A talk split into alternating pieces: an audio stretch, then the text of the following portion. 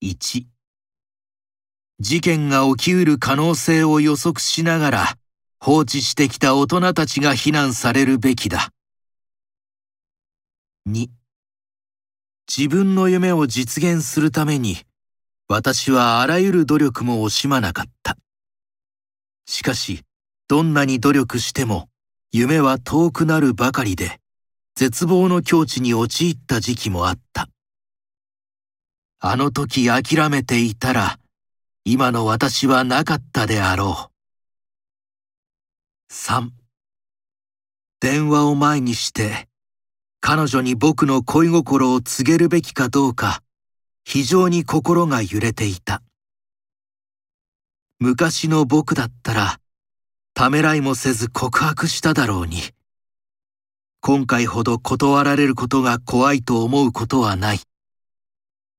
電話番号を聞く勇気はあったじゃないか。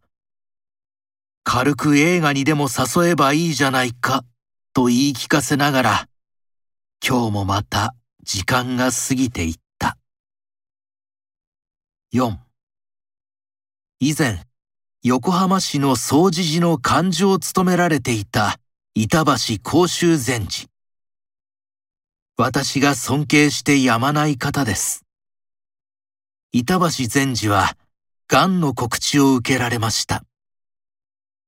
癌はかなり進んでいるようです。それでも、板橋禅師は何事もなかったかのように、毎日座禅と托発に励んでいらっしゃいます。